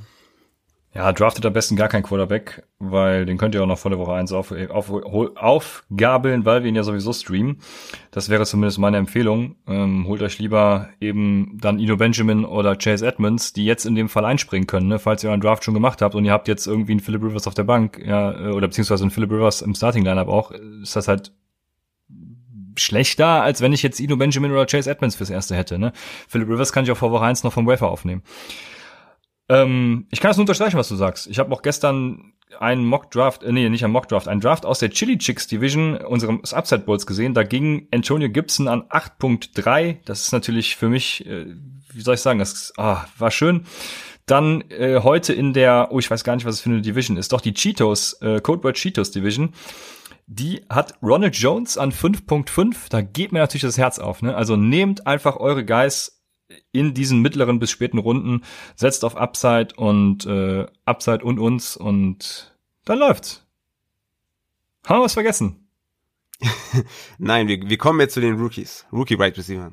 Ah ja, Rookie Right Receiver, genau, guter Punkt. Ähm, Habe ich eben kurz angesprochen gehabt. Wir haben das ja letztes Jahr nicht empfohlen. Dann hatte man irgendwie so den Eindruck, das ist scheiße, was wir empfohlen haben, weil die Rookie Wide ja doch Punkte machen. Aber dann habe ich es ja auch schon in einer Folge wieder, wieder widerlegt gehabt, dass es eben nur dieser Eindruck war und es tatsächlich gar nicht so stimmte, weil Rookie Wide Receiver eben zum Ende hin natürlich kamen, aber ja, am Anfang eben noch nicht so geliefert haben. Was machen wir dieses Jahr mit Rookie Wide Receiver? Hast du da irgendwen, den du auf jeden Fall haben willst oder wie gehst du generell damit um? Ja, ähm, es ist immer wieder, jedes Jahr aufs Neue muss man das neu ähm, evaluieren. Du kannst nicht, also, ne, also meiner Meinung nach kann man nicht einfach historische Daten nehmen und sagen, so, du musst das so und so machen und so und so machen und fertig, sondern du musst halt gucken, wie ist es dieses Jahr. Und ähm, ich meine, Top 20 Finishes hatten schon einige Rookie Wide Receiver. Es sind nicht viele, ne? Ich weiß nicht, Mary Cooper, Julio Jones oder Keenan Allen, Michael Thomas. Ich glaube, Mike Evans und OBJ sind richtig ausgerastet. Aber wie gesagt, das ist schon ein bisschen länger her. Konzentrieren wir uns mal auf letztes Jahr, ne? AJ Brown war Wide Receiver 15. Terry McLaurin, DK Metcalf, Debo Samuel waren so mid to high-end Wide Receiver 3. Ich sage nicht, lasst uns alle Rookie Wide Receiver draften, die es gibt, sondern es kommt auf die Situationen an, ne? Es kommt auf die Opportunity an. AJ Brown war, als er, als er zu den Titans gekommen ist, schon der Wide Receiver 1, weil Corey Davis ist ein Bust, ja? Und er ist jetzt immer noch der beste Wide Receiver und deswegen draften wir ihn noch. Terry McLaurin war und ist der beste Wide Receiver bei Washington Football Team. DK und Debo waren mindestens Wide Receiver 2 ihres Teams und haben sich als 1B äh, im, im Falle von DK und Debo Samuels als klare 1 entwickelt. Debo übrigens auch verletzt, äh, um das nochmal kurz zu sagen. Da wissen ja, Brandon Ayuk ja auch, ne? Das ist ja Brandon Ayuk, Brandon Ayuk auch, ja, die, die, die 49ers, die, ja, weiß ich nicht. Äh, ich weiß nicht, ob die, ob die die Fähigkeit haben, wie die, wie die Patriots, einen Kassierer zu fragen, ob der Wide Receiver spielt, aber ich hoffe für die, dass sie die Fähigkeit haben. Ähm, für mich ist dieses Jahr halt die Wide Receiver mit den guten Opportunities und mit den, die in eine gute Lage kommen, in eine gute Position im Team kommen, sind für mich Henry Ruggs und Jalen Rager. Es sind beides Wide Receiver 1 ihres Teams. Lamb zum Beispiel, der mein Wide Receiver 1 war, pre-Draft, kann sich gegen Ende des Jahres als bester Wide Receiver herauskristallisieren. Ich habe gesagt, gegen Ende, des, gegen Ende der Saison, oder ich sage, gegen Ende der Saison wird er mehr Targets, mehr Receptions, mehr Touchdowns haben als Gallup und Emery Cooper aber ich würde ihn trotzdem nicht in den ersten acht Runden draften, sondern lieber einen Rux oder lieber einen Ragger, weil die halt klare Clear-Cut Number One Wide Receiver sind. Und deswegen sind das die beiden, wo ich sage, Rux und Ragger sind für mich die, die man historisch ausklammern muss und für dieses Jahr höher, höher draften kann. Und deswegen gehe ich da mit den beiden. Ja, ich unterschreibe das genau so, was du sagst. Ich weiß nicht, ob es dieselben Personen sind. Jerry Ragger natürlich sehr interessant bei den Eagles weil die ja ähnlich wie die 49ers da nichts zu bieten haben an Wide Receivern irgendwie alle alle gefühlt verletzt. Ich weiß gar nicht, wie es um die Sean Jackson steht, aber ja, guter Name. Ich ja, Brandon Ayuk war bisher auch ein guter Name, den ich mir gerne spät hätte geholt, aber wie gesagt, jetzt auch so ein bisschen, ich weiß gerade gar nicht mehr, was er hat. Ich glaube auch Hemi. Ja, und dementsprechend, also ich habe mir zum Beispiel in einer Liga dieses Jahr, wollte ich mal was versuchen und habe mir äh, Fab ertradet, anstatt jetzt äh, im Draft alle zu nehmen, sondern die erste Woche baller ich alles komplett raus. Ne? Da hole ich mir die ganzen Rookie-Wide Receiver, die in der ersten Woche komplett eskalieren. Aber schöner wäre es natürlich, die schon zu draften. Aber da ist eben, hast du eben die Qual der Wahl. Ne? Du hast ja nur deine, keine Ahnung, 13 bis 15 Picks irgendwie und da ist es echt schwierig, den richtigen zu finden. Das ist immer so ein bisschen, sind die Bedenken, ja, die ich habe. Vor allem dieses Jahr die Sleeper, ne? Also, ja. also wir könnten echt 30 Sleeper nennen, wo ich sagen würde, bei ist geil eigentlich, geile Opportunity, ja. könnte knallen und so, ne? Aber ja, wie du sagst, man hat eine äh, begrenzte Anzahl an Picks. Ne? Ja. Genau, also ich bin da bei dir. Wir haben noch ein paar Fragen von Michael Klock. Hat bei der Downset Talk Bundesliga rumgefragt, was ihr für Fragen habt. Und da da so ein paar Basic-Fragen auch bei waren, habe ich noch so zwei Basic-Sachen. Bye-Weeks sind erstmal egal. Achtet dann nicht drauf, nach Woche 5 oder 6, wann die erste Bye-Week anfängt, dann wird euer Kader eh ein bisschen anders aussehen, weil ihr Wafer-Wire-Moves macht. Ja? Eine, eine Sache zu Bye-Weeks, ähm, Woche 13 aufpassen. Wenn ihr Woche 13 schon Playoffs habt, ähm, guckt auf jeden Fall, wie da eure Liga-Einstellungen sind. Ne? Die Saints haben dabei Week und die Buccaneers auch. Pan Panthers auf jeden Fall. Panthers, äh, Panthers auf jeden Fall. Ja. Saints auf jeden Fall. Also auf jeden Fall aufpassen. Deswegen Pick 1 im Upside Bowl nicht gerade der beste, weil man Christian McCaffrey nicht keepen sollte. Aber sei es drum, eine Sache noch genau, Strength of Schedule beachten wir vor der Saison bitte auch nicht, sondern erst während der Saison. Warum? Ja, weil die Defensive-Leistungen sich über die Jahre stark verändern. Die Offense bleibt stabil, aber Defensive-Leistungen schwanken eben. Äh, und jetzt können wir zu ein paar Fragen kommen. Wir haben zwei auch noch aus dem Discord, bevor wir zu Michaels Fragen kommen. Jetzt äh, und die erste ist die erste ist von Mr. Wir haben sogar noch ganz viele Mailback-Fragen im Discord, äh, die wir noch nicht beantwortet haben. Ja. Aber wir werden das, wir werden das noch machen. Genau, die passen jetzt nicht zu der Draft-Strategie. Aber die beiden passen jetzt zur Draft-Strategie. Und zwar fragt Mr. Automatic, unser DFS-Spezialist, ich glaube, deshalb kommt die Frage auch, wie steht ihr zu Player-Stacks, sowohl Redraft als auch Dynasty, beispielsweise Chubb und OBJ oder Cook und Thielen?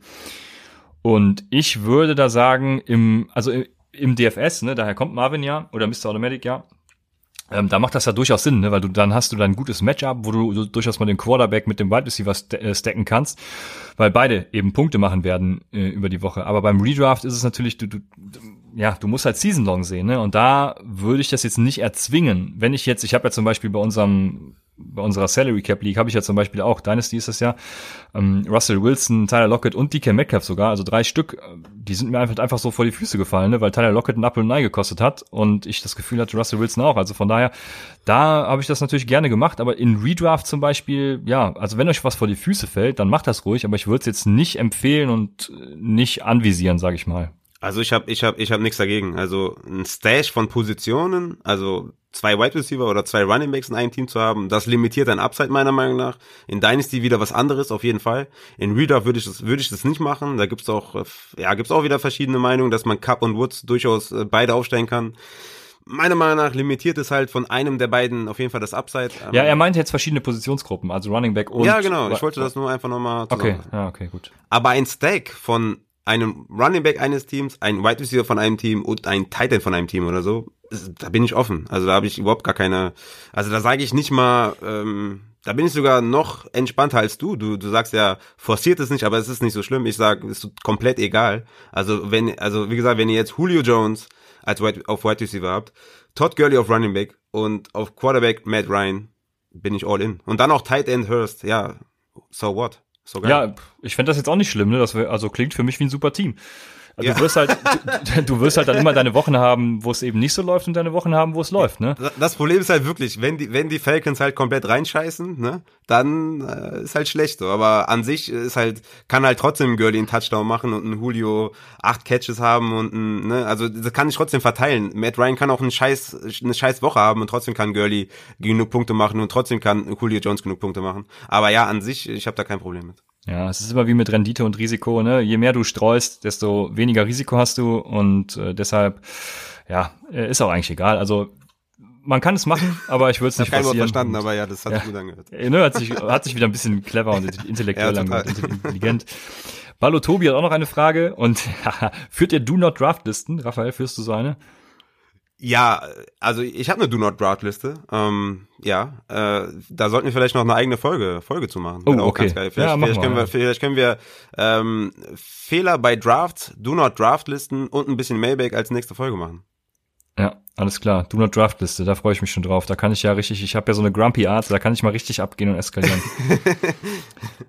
Es, ja. es muss ja nicht, es muss ja nicht gleichbedeutend sein mit den draft ich auf gar keinen Fall, sondern einfach, dass man, dass man sagt, okay, der geht jetzt äh, dritte Runde oder der geht, weiß ich nicht, sagen wir, der geht 35 overall, dass man sagt, okay, das ist mir ein bisschen, ich würde ihn vielleicht äh, 45 overall sehen oder sowas. Ne? Es muss ja. ja nicht komplett sein, dass man den komplett vom Board hat oder so. Ne? Ja, Nelson Aguilar und Sammy Watkins habe ich nicht gerankt.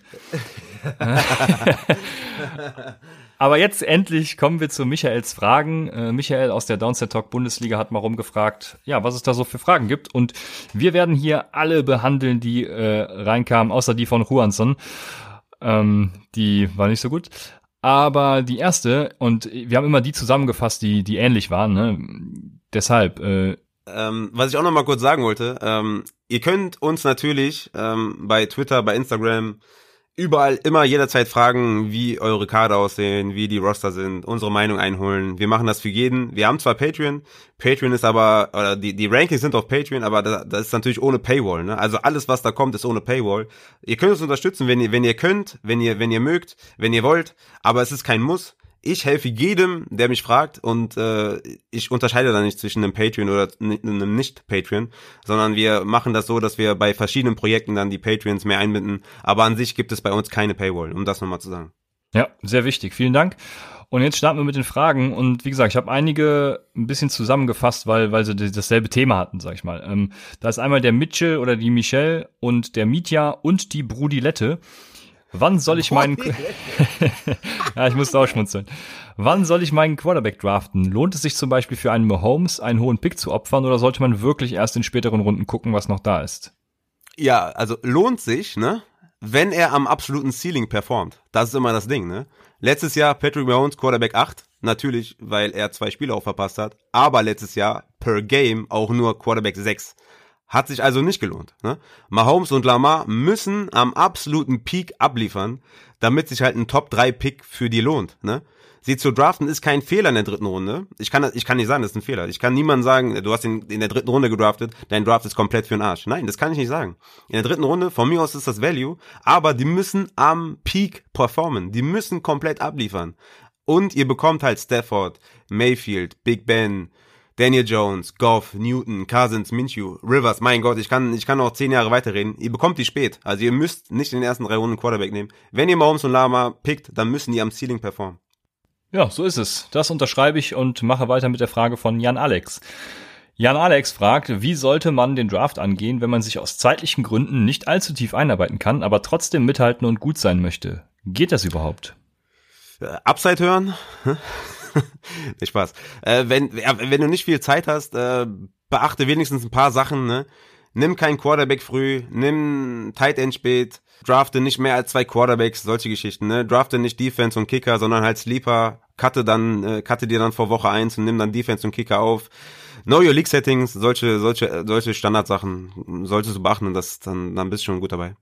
Ja, ich hatte es anfangs angesprochen, also wahrscheinlich wirst du immer fünf Minuten am Tag haben, wo du irgendwas machst, wo du dein Handy in der Hand hast und sonst nichts äh, zu tun hast ja. und dann kannst du einfach Mockdrafts machen. Ne? Ich wollte jetzt nicht sagen, mach Mocks beim Kacken, hört sich äh, nicht so gut an, hört, aber hört sich nicht so schön an, aber ist ist ist die Wahrheit, ja. Ja. äh, die, die, die dritte Frage kommt von Sebastian Papa oder Paper, wie auch immer. Runde drei. Ich habe davor Derrick Henry und Nick Chubb gedraftet, habe also auf Raphael gehört. Lieber ein QB mit mächtig Produktion, also Russell Wilson, Dak Prescott sagt er hier, oder ein Receiver mit potenziell hohem Upside wie DK Metcalf. Merci, PS, ihr macht einen geilen Job. Danke sehr. Danke dir. Also Henry und Chubb in den ersten beiden Runden ist, ist, ist Killer. Ähm, bitte versau dir das nicht, indem du Wilson oder Prescott in der dritten Runde nimmst nehme, also ich finde halt die, diese, diese ähm, Quarterbacks nach Lamar und Mahomes, egal wer das ist, ob das jetzt ein Kyler Murray, ein Dak Prescott, Russell Wilson, das sind für mich alles Quarterbacks, die ich nicht vor der siebten Runde draften würde. Ich würde die sowieso nicht draften, aber wenn ich das in Value umrechnen würde, würde ich halt sagen, nicht vor der siebten Runde.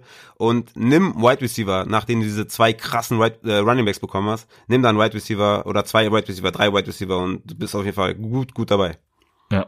Ja, ich kann auch immer wieder nur sagen, holt euch einen Quarterback spät, da werdet ihr noch Diamanten finden. Der Positional Drop-Off bei Quarterbacks ist halt nicht so groß, wie zum Beispiel bei den Wide Receivern, die dann irgendwann eben später kommen. Wenn du in Runde drei dann deinen dein Quarterback nimmst, dann ja, kannst du in Runde vier frühestens anfangen, dann hast du vier, fünf vielleicht, äh, brauchst auch noch dein Tight End und so. Also nee, lass es einfach sein. Nimm einen Wide Receiver und dann fährst du gut damit. Dann eine Frage von Bayern Niner. Bei welchem Spieler werdet ihr bei einer Running Back Heavy First also Running Back Heavy oder Running Back First Strategie schwach Runde 1 und 2?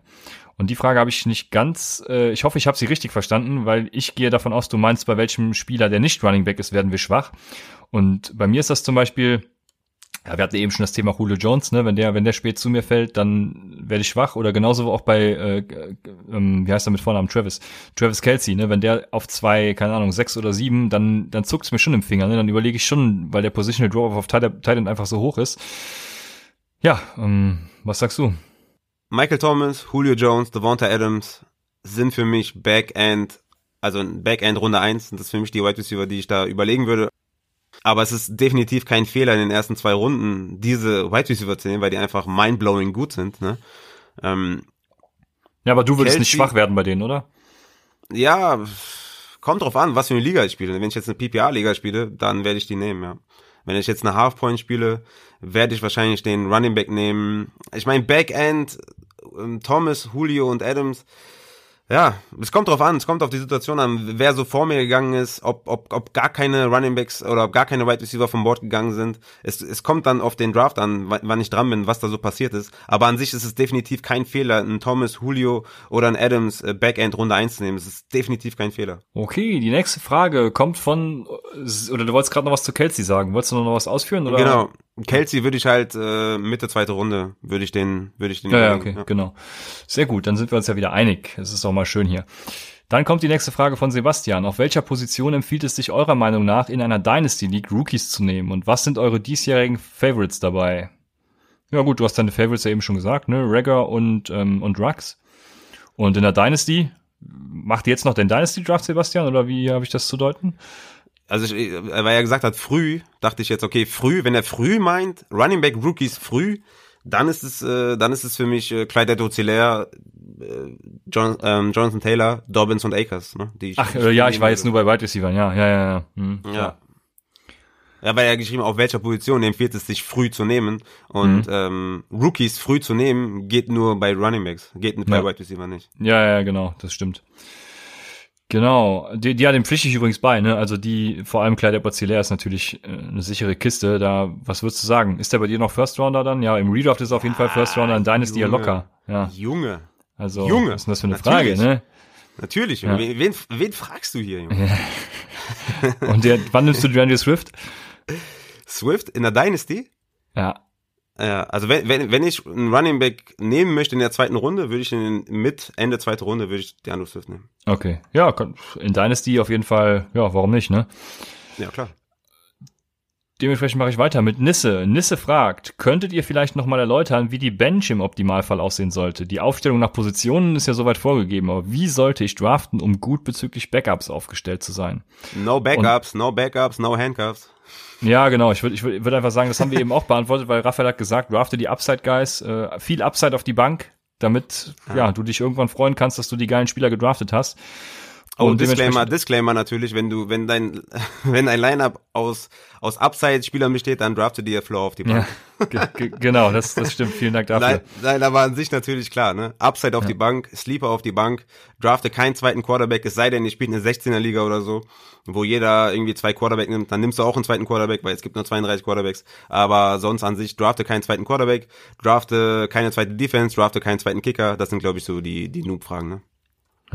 Genau, sehr gut. Jona fragt als nächstes, warum werden am Anfang eher Runningbacks gedraftet, obwohl Quarterbacks mehr Punkte bringen? Und das passt ja jetzt äh, gerade so ein bisschen zu dem, was wir mit Bank und wann draft man Quarterback gesagt hat, weil das liegt einfach daran, dass der Positional Drop-Off ähm, eben so äh, ja groß ist. Deswegen draftet Raphael ja auch Running Back Heavy, weil ab Runde drei gehen dir die Running Backs einfach flöten. Ich sag mal, ich habe jetzt keine, keine genauen Zahlen, aber der Running Back äh, 1 bis 20, die machen irgendwas im Rahmen von 200 bis 250 Punkten und danach machen die eben nur noch 100 Punkte, um es mal ganz, ganz krass zu sagen. Ne? Also das ist mit Drop-Off gemeint.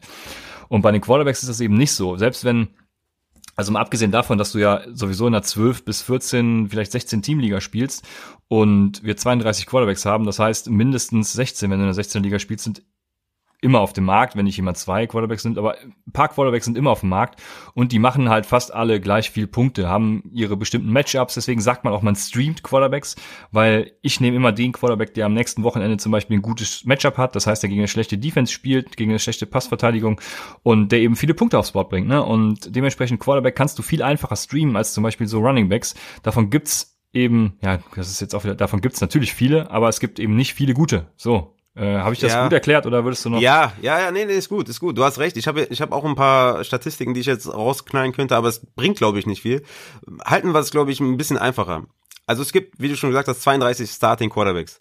Ähm, wenn wir jetzt von der 12er, 12er Liga ausgehen, dann, ja, das heißt halt, dass du genug äh, Quarterbacks spät hast, ne?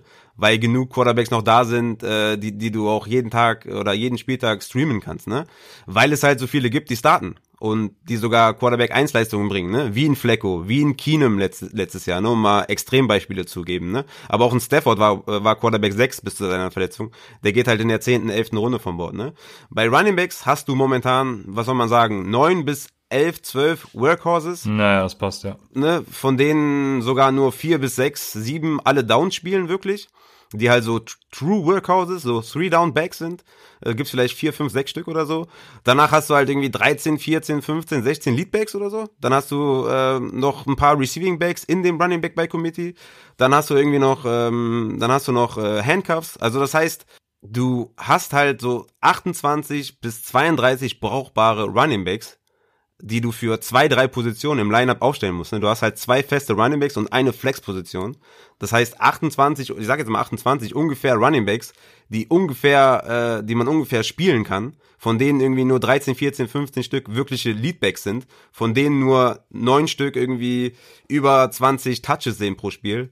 Ja, Ne? Und du hast halt trotzdem eine 12er League und du hast gegenüber, da gegenüber dann halt 32 Quarterbacks für einen Starting-Spot. Das heißt, das reicht, oder? Ja, ich glaube, man hat's verstanden. Also ich habe es auf jeden Fall verstanden und damit ist äh, alles gut, weil ich habe es ja auch nochmal gesagt und ich denke, du hast es auch verstanden. Wenn nicht, einfach nochmal Fragen bei Instagram oder Twitter at Upside Fantasy. Könnt ihr uns auch jederzeit alle Fragen stellen, die ihr wollt. Oder auch bei Twitter und Instagram. Ich bin Christian Lohr 9 und Raphael ist Raphael Upside.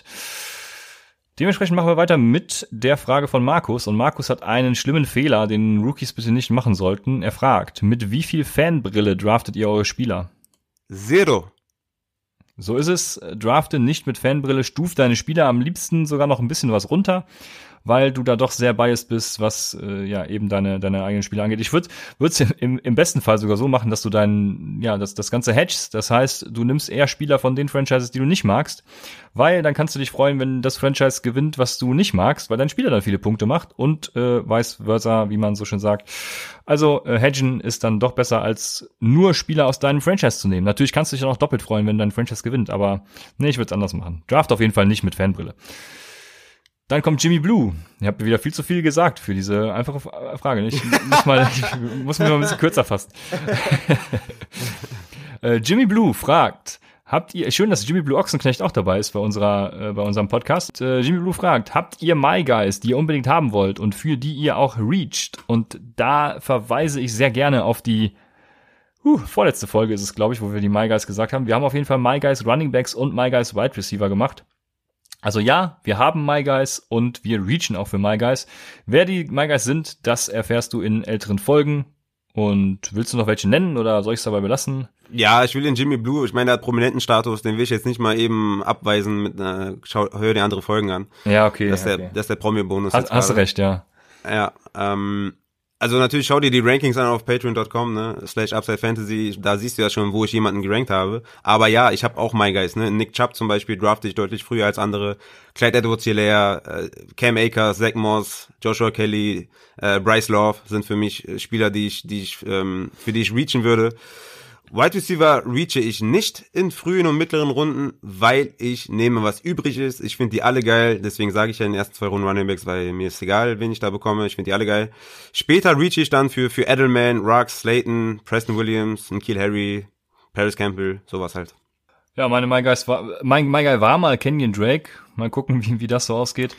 Müsste, hey, muss natürlich auch, ne? Der, der hätte ja auch wenigstens einfach sagen können, ja, er fällt jetzt aus. Ja, ja. Also ihr müsst das natürlich alles, was ihr jetzt auch ältere Folgen von uns hört, auf die heutigen Verletzungsstatus äh, adaptieren. Das auch als kleinen Disclaimer mal daher gesagt. Ein Disclaimer. Also, ja, ähm, Wide Receiver hatte ich Calvin Ridley und DK Metcalf, die finde ich beide richtig geil. Und wer war denn mein zweiter Running Back? Antonio Gibson auf jeden Fall ist auch einer meiner My Guys, für den reach ich auch. Der geht teilweise vielleicht sogar undrafted. Ich, ich habe ihn eben, für was war es, die achte Runde gefeiert, also zehnte Runde, würde ich ihn auf jeden Fall spätestens nehmen, weil sonst ist er weg. Ja, ähm, gibt's noch einige mehr, aber jetzt hast du Jimmy Blue einiges, was du ja, mitnehmen kannst. Dann äh, wollen wir daraus eine Season-long Wette machen? Wer macht mehr Punkte, Bryce Love oder Antonio Gibson? Können wir, können wir von mir aus machen. Müssen uns was Schönes ausdenken. Ja, okay, äh, machen wir.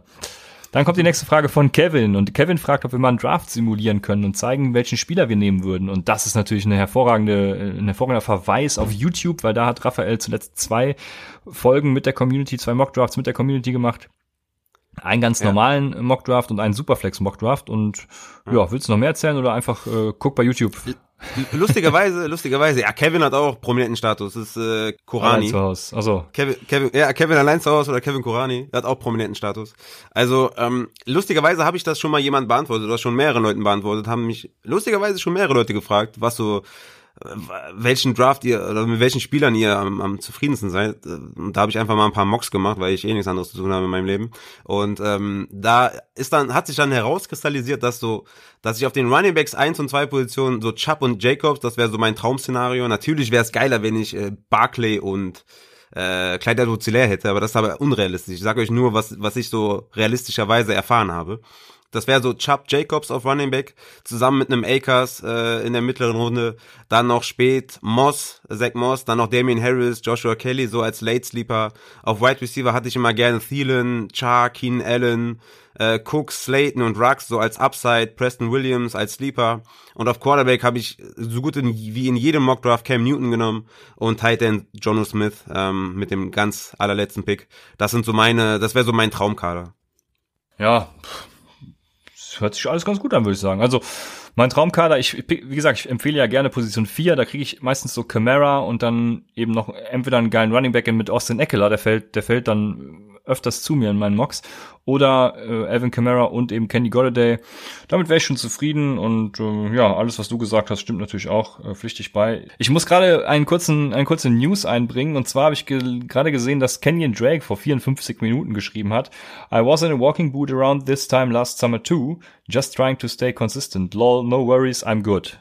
Ja, Also. Das, äh, das ist wie Carrion Johnson, ey. Die laufen jetzt einfach alle immer mit Verbänden und mit Schienen und mit Gips. Einfach nur, um uns fertig rum, zu machen. Weil es, es sieht einfach, die, die, fühlen sich einfach wohl damit, Mann. Das ist doch klar. Ich laufe auch zu Hause die ganze Zeit mit, äh, mit einem Helm rum. Weißt du, Peter Cech hat auch einfach den Helm an, weil er hat sich damit wohlgefühlt. Der hatte den nicht wegen Schutz oder so, sondern einfach, weil es geil ist. Ja. Naja, das war, ich, ich wusste ja nicht, dass du mich direkt wieder so verarschst. Ich wollte es nur reinbringen. Kevin, Kevin, Kevin hat noch eine Frage. Kevin fragt, sollte man Defenses und Kicker draften oder lieber hinterher picken, was übrig bleibt? Was übrig bleibt. Ja, genau. Um es, um kurz zu machen, äh, drafte keinen Kicker und keine Defense, sondern hol dir die vor Woche eins und drafte eben einen Chase Edmonds oder einen Ino Benjamin jetzt zu diesem Zeitpunkt, weil wir nicht wissen, was mit Kenyon Drake passiert. Ja, und, und wenn und wenn alle ausflippen in deiner Liga und und äh, alle Defenses und Kicker zwei, dreimal draften oder so, dann nimm von, von mir aus in der letzten Runde Defense, ähm, aber nimm auf gar keinen Fall einen Kicker, weil das ist halt wirklich komplett absurd und stream die einfach komplett durch. Defense, ich meine, ne, so. Ah, wir haben schon viel darüber geredet. Nimm, was übrig bleibt, nimm den Pro-Tip an und drafte keins und nimm Woche eins ein auf. Genau. Paul fragt, wie viele Teams sollen in die Playoffs in einer Zehnerliga kommen? Vier, sechs oder acht? Und da würde ich sagen, ja, macht das, worauf ihr Bock habt, ne?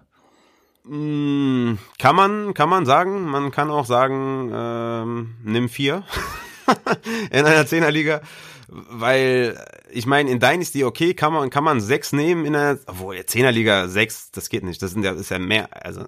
Also ich hatte letztes Jahr auch eine Zehnerliga, aber sechs in den Playoffs, das war eigentlich ziemlich geil, also ich kann dem ja, nicht zustimmen.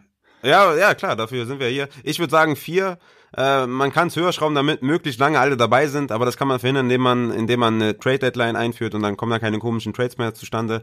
Aber ein Redraft, ähm, würde ich sechs Playoff-Spots nur machen, in der 14er Liga, weil das sind mir zu viele Playoff-Plätze für, für so eine kleine Anzahl. Ne? Für 10er Liga sechs Playoff-Plätze ist mir zu viel, aber ja, macht wie ihr Bock habt. Ja, genau, macht wie ihr Bock habt. Ich finde sechs ganz geil. Acht wären mir, glaube ich, zu viel, weil dann was, was die ersten zehn Wochen werden ja dann völlig irrelevant, wenn nur zwei rausfliegen. Aber sechs finde ich ganz gut. Äh, nächste Frage kommt von Alex. Wann würdet ihr in der Fantasy League mit IDP die ersten acht Runden picken? Die Frage verstehe ich gar nicht. Ja, ich denke mal, er will wissen, was man die ersten acht Runden picken soll, wenn man mit IDP spielt. Und da würde ich sagen, kommt drauf an, mit wie vielen IDP-Spots ihr spielt, wie das Scoring ist. Aber an sich würde ich erstmal die offensiven Positionen draften in die ersten acht Runden und dann auf, auf, auf IDP gehen. Genau. Dazu empfehle ich auch gerne die IDP-Folge, die wir aufgenommen haben mit Sebastian Uhlemann vom Club of Leagues. Mike's in Motion natürlich auch, äh, IDP-Podcast neu entstanden. Yes. Dem kannst du dann noch detaillierter die Frage stellen, wenn du das Scoring hinschickst. Würde ich einfach mal vermuten. Und deshalb machen wir weiter mit Torben B. Oh wei, Torben B. hat vier Fragen. Wie erstelle ich mein eigenes Draftboard? Und sollte man mal Holmes und Jackson schon in Runde 1 anvisieren? Nein, natürlich nicht. Aber wie erstelle ich mein eigenes Draftboard? Ja, indem du dir Rankings ziehst und die ähm, bearbeitest. Also du guckst einfach, du machst quasi ein paarweisen Vergleich und sagst, äh, Kenny Golladay ist geiler als Devonta Adams, deswegen packe ich Kenny Golladay auf drei und Devonta Adams auf vier. Genau dasselbe machst du mit den Running Backs und so weiter und so fort. Und ja, du bewertest einfach die Spieler. Wenn du nicht so viel Zeit hast, um das selber zu machen, dann musst du natürlich Rankings von anderen nehmen und die einfach so ein bisschen adjustieren. Das geht natürlich auch für den Anfang. Ist auch manchmal eine ganz gute ja, Übung und ein ganz gute, gutes Ding, um reinzukommen. Von daher, ja, wäre das so unser Tipp. Wie wichtig? Ja, also an sich ist das natürlich jetzt, äh, ist das, äh, ne, also wie man Rankings macht, das, das würde jetzt zwei Stunden dauern und das ja, ist ja, ja enorm viel Arbeit. Aber so an sich denke ich mal, dass du jetzt, äh, ja, dir denkst, okay, ich äh, höre ein bisschen Upside und, und mach mir meine eigenen Gedanken und dann reicht es halt, wenn du, wenn du dir Rankings ziehst und die halt ein bisschen bearbeitest. Die zweite Frage von Torben. Wie wichtig ist die Verteilung der Spieler auf verschiedene Mannschaften? Oder sind Duos besser? Da wären wir wieder beim Stacken, zum Beispiel bei Holmes ja. und Hill. Ja, haben wir ja schon äh, vorher bei der Frage von Marvin geklärt. Ja. Um, ähm, deswegen, warum sollte man einen Quarterback und Tight End so spät draften? Gibt es Ausnahmen? Ja, die gibt es. Äh, eben Positional Drop-Off geschuldet. Ne? Travis Kelsey, George Kittle und mitunter vielleicht auch Mark Andrews und Zach Ertz. Aber ich würde nur die ersten beiden in einem Tier sehen. Das wären für mich so die Ausnahmen. Und ja, warum man die spät draften sollte, haben wir ja schon bei dem Positional Drop-Off eben bei der Frage von Jona beantwortet. Da genau. gilt dasselbe für Titans natürlich, wobei, naja, das gilt das nicht dasselbe für Titans, weil Titans haben Positional Drop-Off und ja, jetzt wirst du noch was sagen. Ja, stimmt. Bei Quarterbacks ist es ja echt late, egal was kommt eigentlich. Ähm, bei Tight Ends ist das so, guck dir gerne meine Overall-Rankings an. Das ist eine typische Rookie-Frage, eine typische Anfängerfrage. Deshalb habe ich Overall-Rankings gemacht. Da kannst du dir anschauen, wo ich Mark Andrews habe, wo ich Hayden Hurst habe, wo ich Austin Hooper habe. Und ähm, ja, dann kannst du halt gucken, wo ich das Value von diesen Spielern sehe. Heißt aber nicht, dass du die da picken musst. Aber wenn du jetzt explizit nach Ausnahmen fragst, ist halt für mich in den ersten drei Runden Kelsey und Kittel und dann in den ersten fünf Ertz und, Ertz und Andrews und danach halt so in den ersten sechs, sieben kommt schon Waller. Obwohl ich ihn nicht draften würde, da ähm, wird schon auf die achte, neunte Runde warten. Aber ähm, ja, schau dir mein Overall-Ranking an, dann siehst du ungefähr, wo das, äh, wo ich das Value von den einzelnen Tight Ends sehe. Und bei Quarterback würde ich komplett late gehen. Unterschreibe ich. Benny und Christoph fragen dann nochmal, ob es sinnvoll ist, alle Positionen zu draften oder Defense-Kicker leer zu lassen. Genau, lasst sie leer, draftet sie nicht. Und die letzte Frage, mit der wir abschließen, die kommt von Bargolem. Und Bargolem fragt, stimmt es, dass wenn ich Devin Funches, Dante Pettis und Karan Hickton zeitgleich im Team habe, ich mich wirklich im God-Mode befinde? die, die Frage musst du beantworten. Natürlich, Bargolem, du befindest dich im absoluten God-Mode und ich würde keinen der drei wieder hergeben.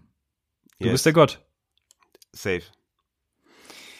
Ja, in diesem Sinne war es das für heute. Wir haben Draft-Strategien behandelt und eure Fragen beantwortet. Ich hoffe zu eurer Zufriedenheit. Wenn nicht, wie gesagt, äh, schreibt uns gerne auf Twitter oder Instagram at UpsideFantasy.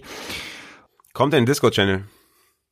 Oder kommt in den Discord-Channel, genau. Der ist, äh, ja, in der Folgenbeschreibung ist der Link dazu. Da könnt ihr gerne reinkommen. Da könnt ihr alle Fragen stellen. Da gibt's verschiedene Channels, in denen ihr euch austauschen könnt, auch mit ja, anderen Hörern ja. und da werdet ihr Spaß und, haben.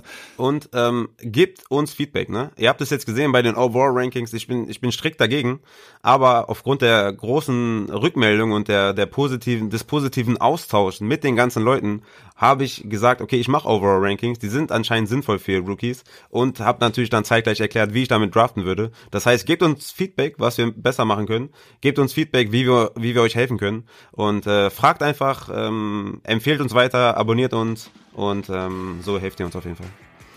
Genau. In diesem Sinne war es das von uns. Wir freuen uns auf nächste Woche bei Upside, dem Fantasy Football Podcast.